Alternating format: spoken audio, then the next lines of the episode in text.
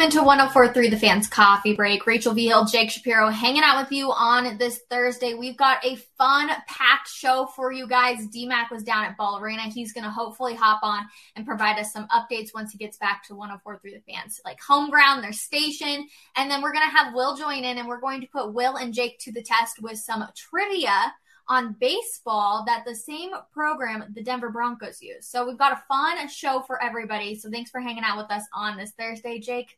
How are you? Good. I mean, trivia questions. I had to wear my baseball hat that has the trivia question mark on it. Um, so I'm I'm ready for some baseball trivia.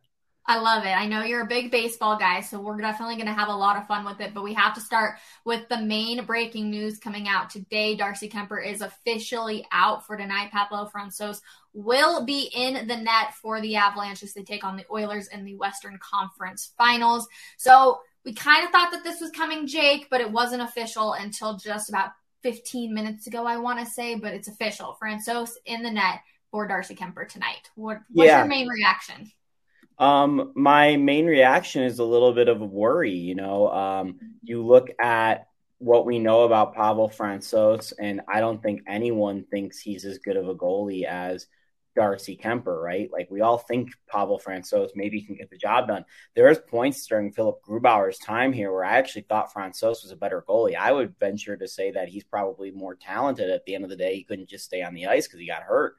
Um, but Kuemper's better than Francouz. I think Kuemper is a guy who can steal you games. I think Kuemper's the guy that would lead this team to the cup. Now, that second period where Francouz stopped 11 of 12 shots in game one was really impressive, but mm-hmm. then he allowed two on the next 11. So, or two on the next nine or something like that. So, he's up and down. He's a little shaky. Will kind of mentioned this the other day that it looks like he's trying to do too much. He's trying to slide all over the ice. Well, there's this baseball player. His name was Jim Edmonds in this in, in the early 2000s, and he'd always be on Sports Center for diving catches. And me and my buddies would start to question and joke was like, did he really need to dive here, or did, was he just trying to look cool? And part of me wonders that with Francouz and Rachel. You and I have talked about this in hockey almost all of the goals this time of year come off of rebounds, come off of screens in front of the net. Mm-hmm. You have to get the move, goalie moving laterally. You have to throw bodies at him. And I don't know that Francouz can handle that. He's also a little bit smaller than Philip Grubauer.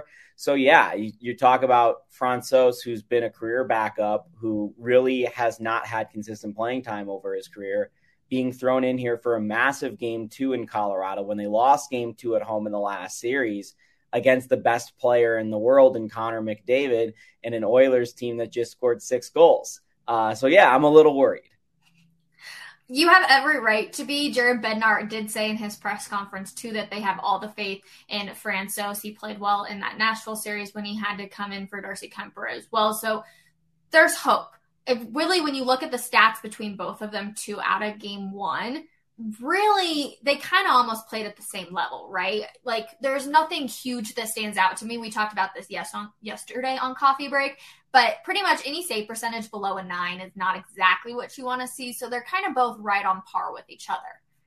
Yeah, and that's something that plays out over the course of a of a season, not over one game because mm-hmm. you can kind of tell which goalie's facing some of the tougher shots, but it was quite clear in that game that they weren't on the same level Kuemper was worse in that game than Pavel Francouz. Francouz was better uh, two nights ago than Franz uh, than than Kuemper. So, yeah, I mean Darcy Darcy. Who knows if he was actually playing injured though, because he did seem to come out in a weird time that wasn't like something just happened. So there's a high chance that Darcy's performance was impacted, if not heavily impacted, by struggling not to see the puck, which, like I just said about the only way you're scoring on goalies in the postseason is if you're taking away their ability to see the puck. Well, one way is obviously screening the goalie, another is gouging his eyes out, apparently. So, uh, yeah, I mean, we're talking about under nine save percentages. Darcy's save percentage in that game was almost under 8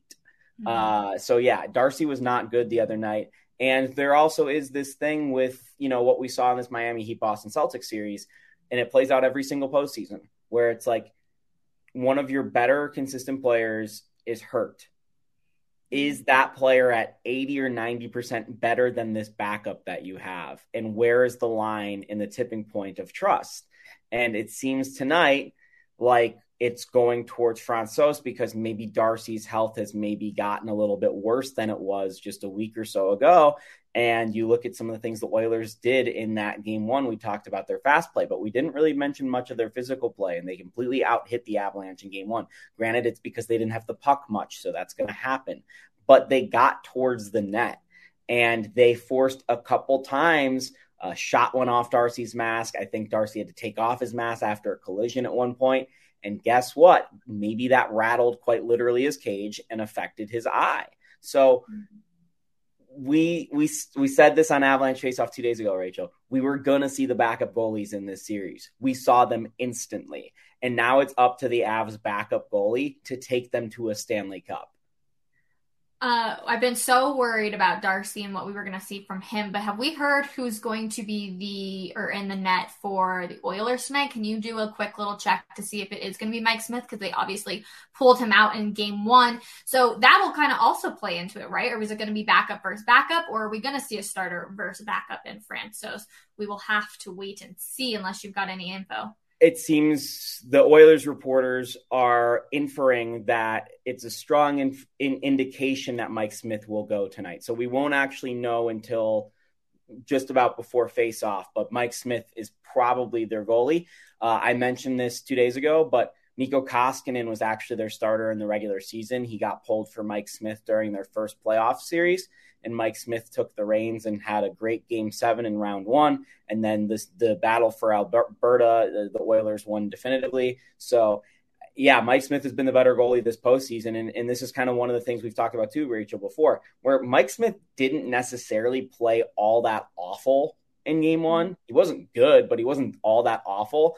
A lot more of them pulling Mike Smith had to do with settling down the game getting a free timeout out of it, and saying, hey, we're not going to use this guy if you guys aren't going to play for him, if you guys aren't going to be stronger, if you guys aren't going to actually focus in on defense. And guess what? After they pull Mike Smith, the Oilers completely turned that game around. They only allowed one more goal in the game uh, before the empty netter.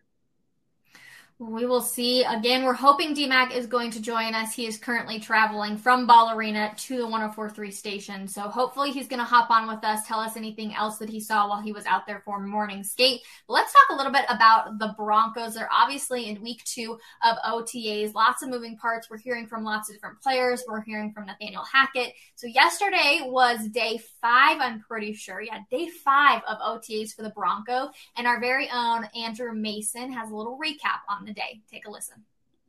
Hi there, folks. Andrew Mason for DenverFan.com at 1043 The Fan here at Broncos headquarters after another day of OTAs. We didn't see them on the field today. It was closed to the media, but we did hear from two players Tim Patrick on the offensive side, Baron Browning on the defensive side. Tim Patrick talked about the impact of Russell Wilson. Of course, there's a different standard of excellence around here, but also said there's a different standard in terms of how often they're meeting meetings, meetings, meetings. He said he even noted that he needed to get the press conference over with because he could get to another meeting, meetings of the offense, meetings with Russell Wilson. That there is a lot that they're trying to install and get down, and those meetings are playing a huge part in that. He also said that the offense, one of the things he likes about it is that on a given play, He's got five routes he can run, and it's hard for the defense to judge that. It says it's going to put pressure on the opposing cornerbacks. On the defensive side, Baron Browning, really interesting offseason for him moving from inside linebacker to outside linebacker. He knew that it's a move that he welcomed, that he wanted, even though it kind of pushed him down the depth chart a little bit. Of course, he played outside linebacker at Ohio State. Jonathan Cooper, fellow Buckeye, also there in the room, likes what he's doing. Said there's a little bit of an adjustment as you're getting used to going against the tackle rather than going against the guard, getting the second level. So when you're an inside linebacker, you have the defensive lineman in front of you on the edge. You don't have that. Something he told me off to the side uh, afterward. But he seems to be doing well. Had a good day of practice yesterday. I thought I thought he's really getting back into the groove of being on the edge. You can see the first step coming really quickly. It's just a question of where playing time is going to be for him in a deep room. But so far, so good for Baron Browning. Likes what he's doing transition wise. And it looks like, based on what Nathaniel Hackett said Monday, he's going to be at the edge to stay. That's it from here at UC Health Training Center. For DenverFan.com, I'm Andrew Mason. Thanks for watching. I always mute myself and never fails, Jake. But we love hearing from Andrew Mason and Tim Patrick, like he mentioned, also spoke to the media yesterday. And he says a few things that actually kind of interest me. So we'll go ahead and take a listen and then we'll break down what he says. It's it's an everyday thing. I gotta go to a meeting right after this. So we gotta hurry this up. But uh it's uh it helps because like like you guys know the the offense is difficult and it's just the regular routine practice is not going to be enough for us to get it down packed. So we have to do things on our own so we could get it because we don't want to be one of those teams to make excuses. New coach, new quarterback, new offense, and we don't get going to the end of the year. We want we want to come out the gate firing on all cylinders because this this this is Super Bowl bust this year. So you have like, team meetings and then meetings with Russ. Everyone? Team meetings with Russ, team meetings with each other, meetings, meetings, meetings. There's a lot. Trust me. We will bring in our very own Will Peterson too, because we can discuss this with him. But two things that really stand out to me. One, Super Bowl or bust. He's right off the gate. Will, thanks so much for hopping on with us today. So yeah, we hear Super Bowl, Super Bowl or bust. But then we also hear about how many meetings they're in. They're in so many meetings, and really, you expect NFL players to be in a lot. But it seems like this year it's probably double or triple the amount of meetings that they saw last year, which kind of just feeds off of, you know, how we saw the intensity go. Will, what was your biggest takeaway from Tim Patrick? Yeah, it's just that he's not shying away from the Super Bowl talk, right? Like it, it's easy when uh, it's June 1st to talk about the Super Bowl. But if anyone said that stuff when it was Teddy Bridgewater or Drew Lock, uh, people just thought they were crazy. When you have Russell Wilson, now it feels like, okay, are the Broncos going to go to the Super Bowl? Probably not, because the odds say they won't. The AFC is stacked, it's loaded, and uh, I'm not going to sit here and say, oh, go bet on that. But at the same time, when you have Russell Wilson, who's played in two Super Bowls, he's clearly already instilled in guys like Tim Patrick's head hey, this is the expectation. And let's be honest, Tim Patrick, he's never even made the playoffs. So to go from playoffs to Super Bowl would be a big leap. But when you have a player like Russ, I guess you can do that. Jake, when you listen to that, what's kind of your main takeaway? I think if you gave any NFL player truth serum, they'll tell you Super Bowl or bust. Like they're all playing to win a championship every single year. So that's not surprising.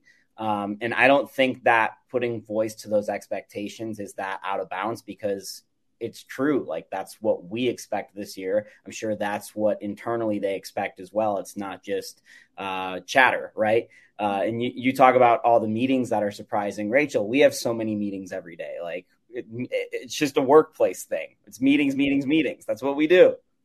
You're you're definitely not wrong. We do have quite a few meetings, quite a few conversations that go on with all of us to discuss everything going around. But one of the interesting things too, and we're gonna switch back to Avs here in a quick second, and we'll come back to more Broncos because DMAC is here with us now, and we obviously want to get the 411 on everything that went down at Ball Arena.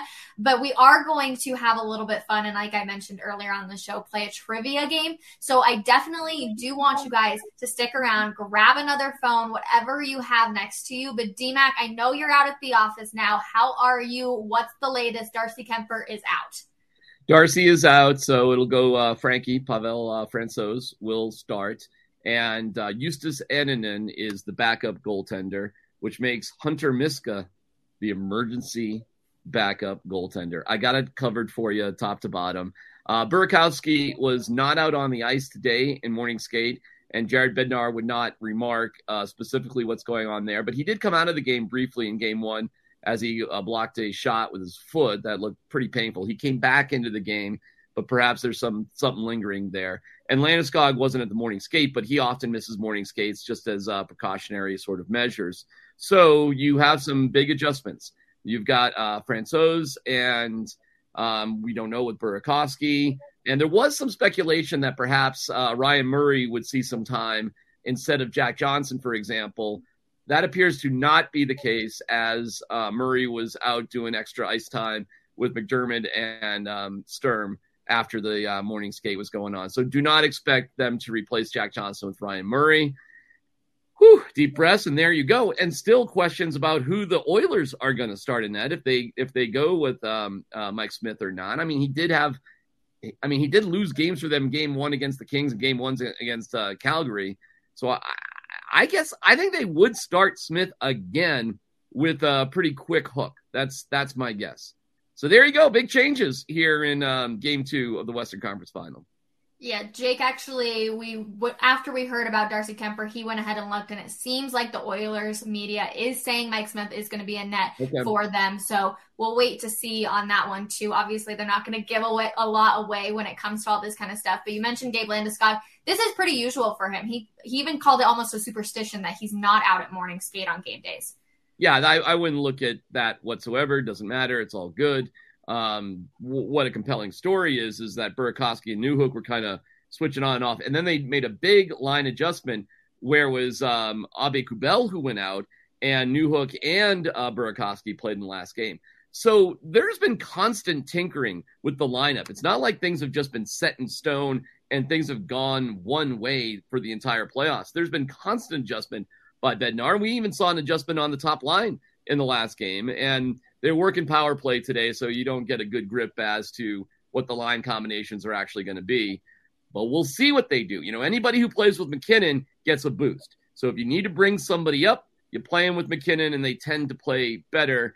And uh, Rantanen got on the board, which was great to see. Um, Kushkin, you know, is kind of a up and down sort of guy of late, although his talent is is you know incredible. So it'll be curious how they keep things going and and it's the same thing against Draisaitl and McDavid. It's the same crap. You know, you got to stop them somehow, some way, and nobody's really been able to figure it out. Neither of the Avs. So we'll see what kind of adjustments they make to that.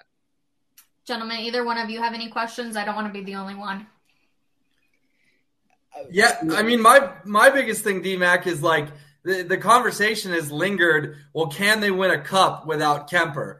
Well, can they beat the Oilers without Kuemper? What, what are your thoughts on the, the vibe with Frankie having to go tonight? I don't have a great vibe tonight, Will. I'm not going to lie to you. Um, the Oilers have bounced back in their second games of these series. I think things will tighten up. Jared Bednar said that today. He expects it to tighten up. Frankie is not as good of a goaltender as Darcy Kuemper. You know, I'm, I'm not trying to, you know, shatter anybody's dreams here. And, you know, uh, there's people that have been critical of Kuemper. I'm just telling you, it's not some sort of incredible advantage. It's not an advantage. It's it's not an advantage having Francouz in instead of Kuemper. So you've got to overcome that. You don't become better because of it. And everybody knows that. So that's something you have to overcome. The problem maybe with Darcy Kuemper, when he took that, and we are speculating about the eye injury, okay? That is, nobody officially has said that. I look at some of these reports out there, and although it may make a lot of logical sense, I'm not really sure what their sources are. Okay, perhaps logically, that's what we're talking about. I wouldn't be surprised. Um, but Kuemper's just been kind of mediocre. And he really, if you look at some of the analytics, he has not played as well, not even close, after the eye injury in Nashville uh, up until today. So you get to this weird, like, you know, how good are you hurt compared to how good the backup is? You know, where does that scale tilt? So they are better off with Kuemper, but perhaps, perhaps everybody, they are better off with Francouz at the level that Darcy's playing right now. And that's the weird juggling act. And that is why I did advocate for Francouz to start in front of Kuemper in game six against St. Louis, because I just thought Darcy needed a little bit of a break, not a benching. It's it's not like quarterbacks in football, guys. It's not. Guys take a break for mental or physical, whatever in hockey, and come back and play. It is just not the same as being benched as a quarterback. Not even close. Jake, you got anything? Otherwise, I've got one more for DMAC. Go ahead, Rachel. DMAC, who really needs to step up more tonight then? Does it need to be the offense? Do they need to put in 10 goals in the net, or is it going to have to be the defense to go ahead and pr- protect Francouz? Well, Andrew Cogliano spoke about it a little bit about less than an hour ago and just said, was asked about you know, what is what is your problem blowing all these multi-goal leads? if anybody's got to step up, it's got to be. See, it's hard to be critical of a team that scored eight goals, guys, in a playoff game. So, uh, you know, what are you going to say about that? Not much. Um, what they've got to do is put the hammer down more often in terms of intensity, I guess, in defensive intensity, if they do get, say, a two or a three goal lead. I mean, this has been kind of ridiculous how teams have crept back in. And in, and in game five against St. Louis, beat the Avalanche after a significant lead. That should not happen. Um, and on the other side of the ice, other side of the coin, look what happened with the Rangers and Tampa. Who expected that yesterday? So, listen, the Avs have a lot of good things here in their future if they can just sort of figure things out and not let teams back in. And I, I think that's the big mystery here. You know, I don't I don't know I don't I think they're struggling to find out well why have we allowed this to happen and what the answer to it. I don't think it's that easy.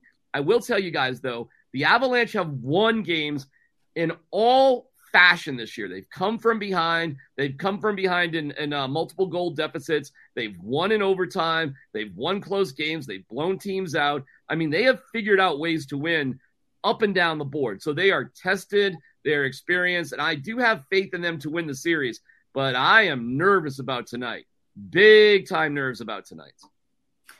Well, I'm with you, DMAC. I am also nervous. I think I am going to be taking the Oilers here in game two. DMAC and I will both be down at Ball Arena. DMAC, I know you got a busy day too, so we will let you get on with your way. But thank you for taking some time to hop on with us today. Okay, guys. Great to be here with you. Thanks, awesome. Darren. Thank you so much. All right, so now it's just Jake Will and myself back here. And the Denver Broncos, they're using a new strategy to test players. And that's something Nathaniel Hackett learned from his kids. So he actually had a statement while he was doing his press conference earlier this week. And James Palmer tweeted Nathaniel Hackett continues to think outside the box as a first time head coach. He saw his kids using the personalized trivia game Kahoot, and now he's using the game to test his players on the new offensive system in a timed competition. So I figured, what a better way to do a Thursday, almost a trivia Thursday, than have my two baseball people hop on and we're going to do some baseball trivia. Gentlemen, how you feeling? Uh, I, I, I don't know how I'm a Rockies like Rocktober history guy. Overall baseball, I think Jake's gonna get me. Well, yeah, it's kind of my niche. But uh, Rachel, how how is this game gonna work? Do me or Will just blurt out our answer quicker than the other? Oh, don't worry, gentlemen. Kahoot makes it easy for you. Honestly, I feel like we need to make this a series because so and anyone can join too. If you're watching and you want to hang out with us and play this with us please jump on. So i'm going to actually share my screen over here real quick. And in a second you will see.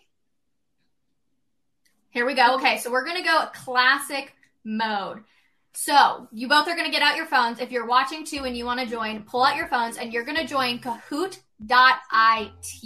So go to your web browser, do that, and then you're going to type in the pin that you see on the screen. So it's 5994220.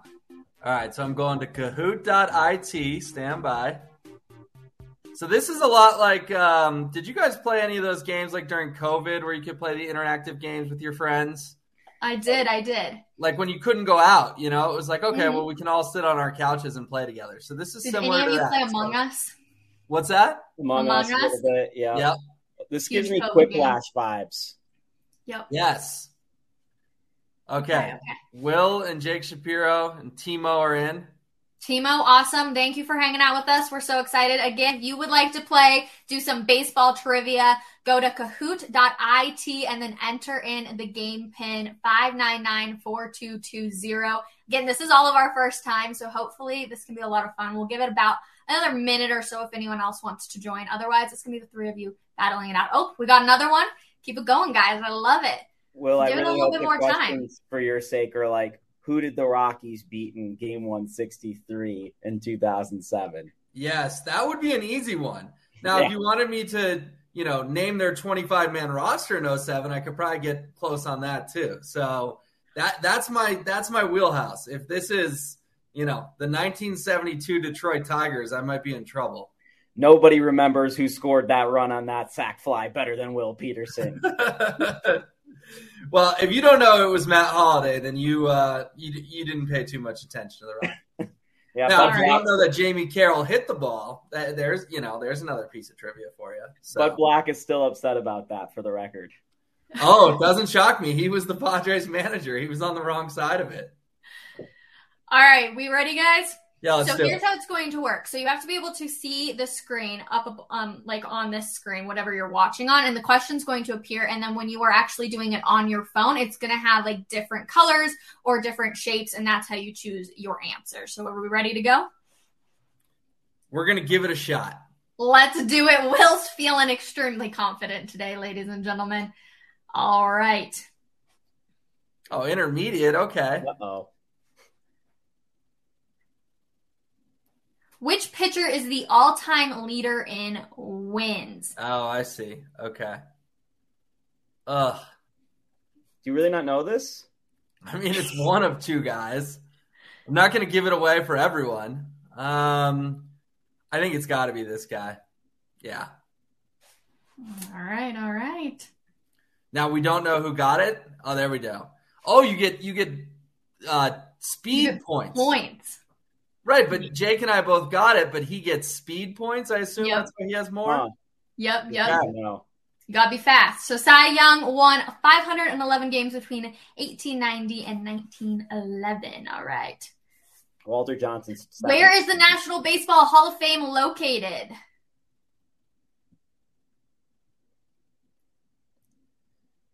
I, even All right, I knew got this that one in I'm not a baseball person, and I even knew this one, so I was proud of myself. Good, good, good.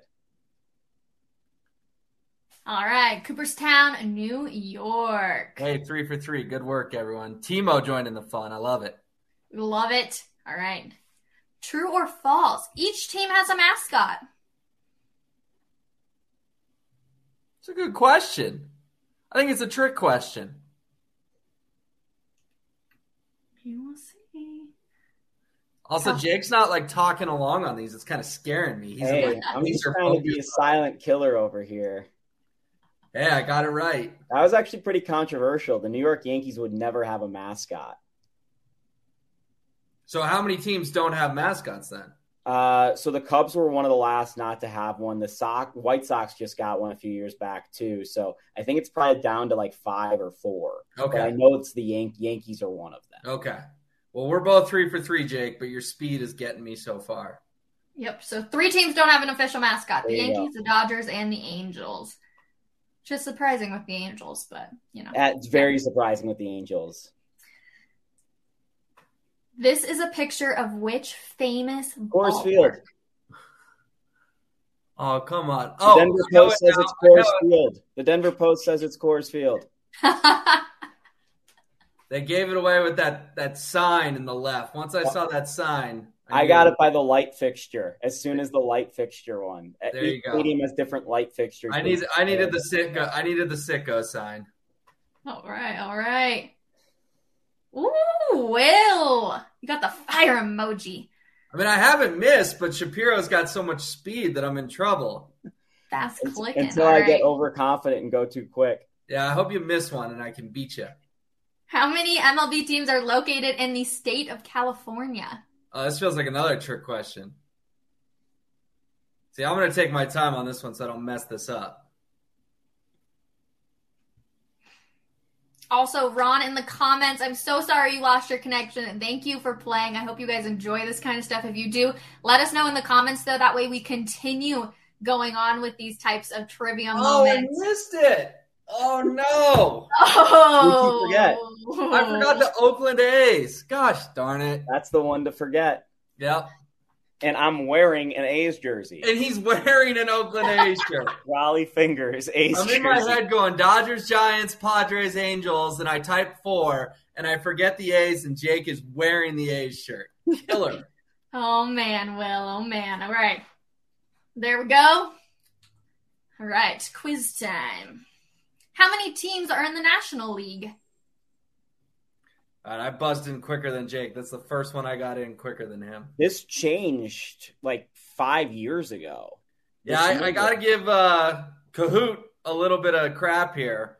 Their answers should be, you know, they need to have 14 and 16 on the screen. Right. Mm. By, by going 15, 10, 12, and 20, it's like Well, think about it. If there's two leagues, just divide 30 in half. But Jake's right. When the Astros moved, it was 16 14. They should have 16 14 there to make it a little, little tougher. Who is slacking on their baseball trivia, everybody?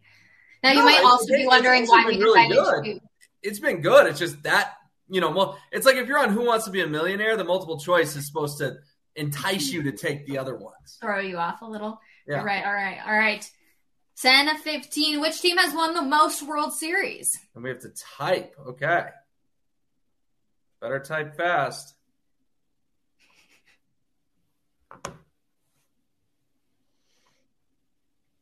Now, that we have to Yeah, type the not city? lying, I'm not gonna lie. The don't fact know. that it I has did to just, I did just to be careful. See, I didn't do the city. I just did the the team mascot. Do you know who the who the second most are? Hmm. See, they didn't give green NY Yankees and yellow Yanks. Like the spirit is all four of us got it. Yes. Yes. Boom. Okay. Okay. 27 World Championships. I assume two is the Cardinals, Jake. Uh, Cardinals and Phillies are two three. Okay. Which position hits for the pitcher during games played in American League ballparks? Well, actually, National League ballparks too. I was gonna say they need to redo this. Kahoot is slacking everybody. But again, what I was saying is when I was looking up Kahoot, you know, I was like, oh, I wonder what kind of sports they have. Baseball is the only one that they have available that you do not have to actually be a complete member. Because I just learned about this this morning, everybody. So Oh no, Kahoot, we're not criticizing. We're not things. criticizing you. We're criticizing Kahoot that it's both leagues have a DH now, not just the AL. So I got. Don't worry, I'm not. I won't take anything personal. But I'm just. okay, I hope you're not. Jake and I are just being snarky. Kind of what we I love do. it. It's competition time. All right, everyone. Yeah, I can't believe I missed the Oakland A's and I'm out of this. Who threw the only perfect game in postseason history?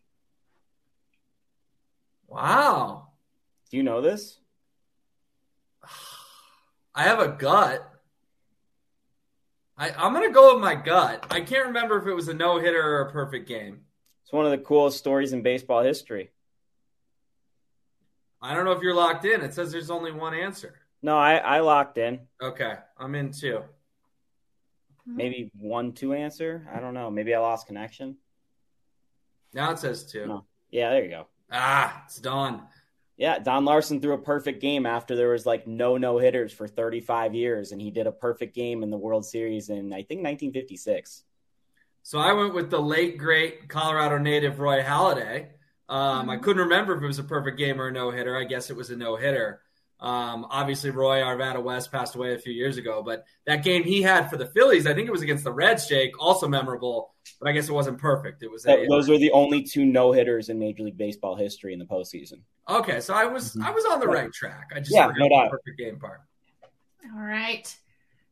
Yeah, There it 56. There you go. 1956. We love the black and white photos. Crazy how far Was all of our photography game has come. What's the order of the postseason rounds from beginning to end?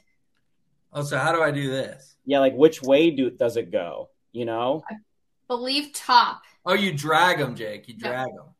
but like which way would the would the last round be? The last round should be at the bottom. I would Okay, almost. that's what I'm thinking Yeah. too. Okay, If it doesn't give it to you, I'll give it to you if we do it the wrong way. All right, I'm I'm in. fast. I th- okay, good. All right, we did it. Good. Boom. Bravo, everybody. Bravo. All right. There's our podium. Good work, Timo, Timo. Appreciate Timo. ya. Thank you for playing with us. Will coming in at number two. Jake coming in at number one. All right, so I think we're gonna have to do this for some other sports too. I think this is fun. This is something we could definitely add in. But thank you all for hanging out with us and join. We'll take this screen off. Yeah, that was that was fun, you guys. That's something obviously I had never heard about. I never knew. Nathaniel Hackett teaching us all something. You know, the energy, we love it. Yeah, that was cool. I'll forever be mad at the Oakland A's uh, for me thinking there's only four California teams, and I knew I was forgetting one. Uh, but I got to give Jake credit. The the Don Larsen Roy Halladay toss up. I went the wrong way. He got it ten for ten. Pretty Yeah. impressive. So uh, I'm disappointed that I was only 10 for 10 because I took American history through baseball my freshman year of college. and I got 107% in the class. So Well, all you right. needed a 10.7 for 10 on uh, Kahoot today. Exactly. So I've gotten worse with my baseball knowledge in the last decade. Well, next time we'll have to do advance of some sort, but that is going to do it. Last thing, gentlemen, score predictions I have to ask for tonight. We've got Ron in the comments. He's saying Avs win tonight 4 2. Jake? You know, I've got the Colorado Avalanche winning tonight. I also agree with you. The vibes are off, but I'm going to say they win via an empty netter, 6 4. Uh, it's going to be tight all the way through. Yeah, you know, DMAX sort of hinted at it that the Oilers have been good in game twos.